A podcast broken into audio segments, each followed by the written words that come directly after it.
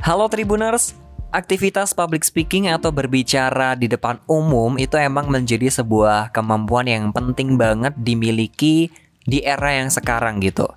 Apalagi kalau kita melihat teknologi yang kian hari itu semakin canggih, semakin banyak fitur, ada banyak sosmed, ditambah lagi dengan adanya masa pandemi yang udah hampir 2 tahun ini melanda di seluruh dunia. Segala aktivitas itu dialihkan ke dunia digital, kayak dari sekolah, bekerja, bahkan berdagang pun juga digital gitu.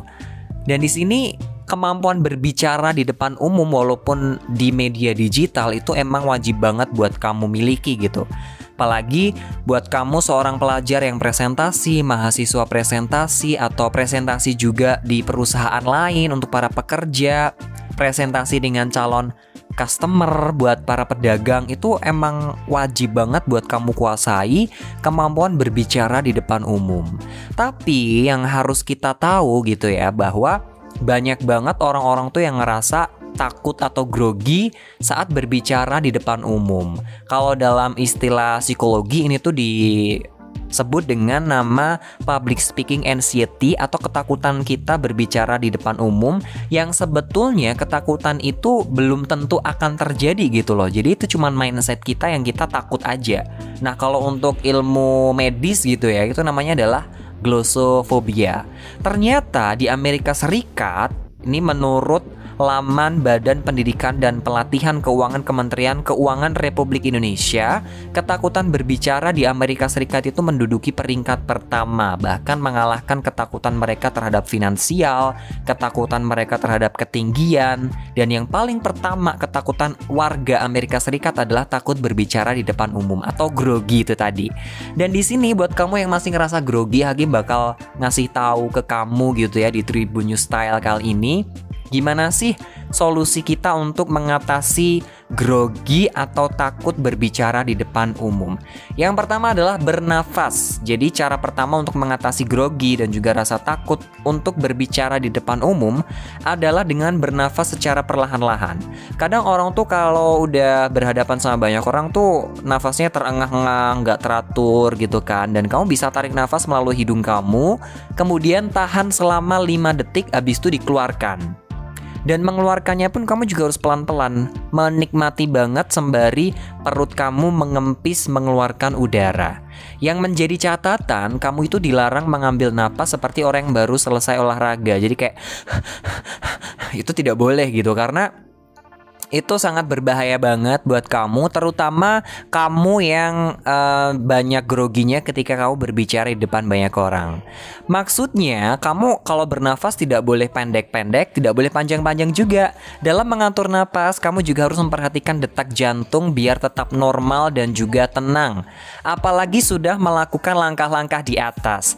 Kalau kamu mau berbicara dengan tenang dan juga lantang, kamu harus bisa mengendalikan napas kamu ketika kamu mau berbicara di depan umum umum.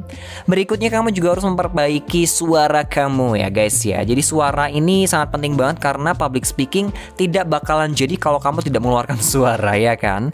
Nah untuk mengatasi ketakutan atau grogi berbicara di depan umum, kamu juga wajib bersuara dengan bertenaga.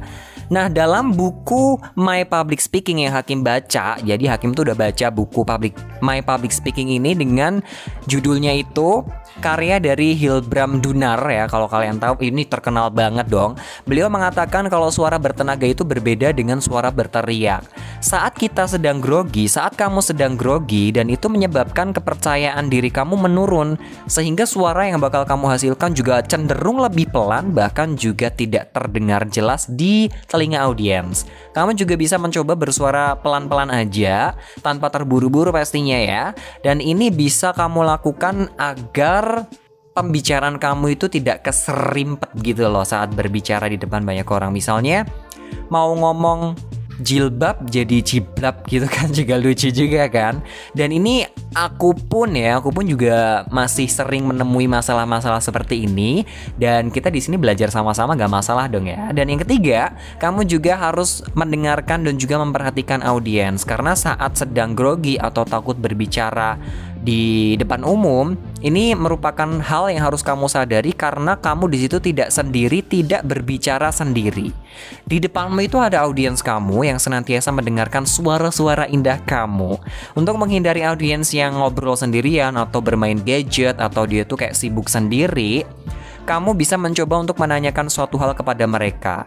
Dari sebuah pertanyaan yang kamu tanyakan kepada salah satu atau beberapa audiens, nanti bakal terbentuk obrolan-obrolan antara kamu dengan audiens kamu sehingga komunikasi bakal berjalan efektif, berjalan dua arah, tidak kayak ngobrol sendiri semuanya terlibat. Kayak gitu Tribuners. Jadi ada tiga hal yang perlu kamu tahu untuk mengatasi rasa grogi. Tadi yang pertama adalah bernafas dengan teknik pernafasan, yang kedua adalah dengan teknik suara, dan yang ketiga adalah dengan teknik mendengar dan juga memperhatikan. Nah mungkin ini aja nih Tribuners yang bisa Hakim sampaikan ke kamu di edisi Tribun News Style kali ini. Kita berjumpa di lain kesempatan. Terima kasih dan semoga bermanfaat. Tetap jaga kesehatan kamu di masa pandemi COVID-19.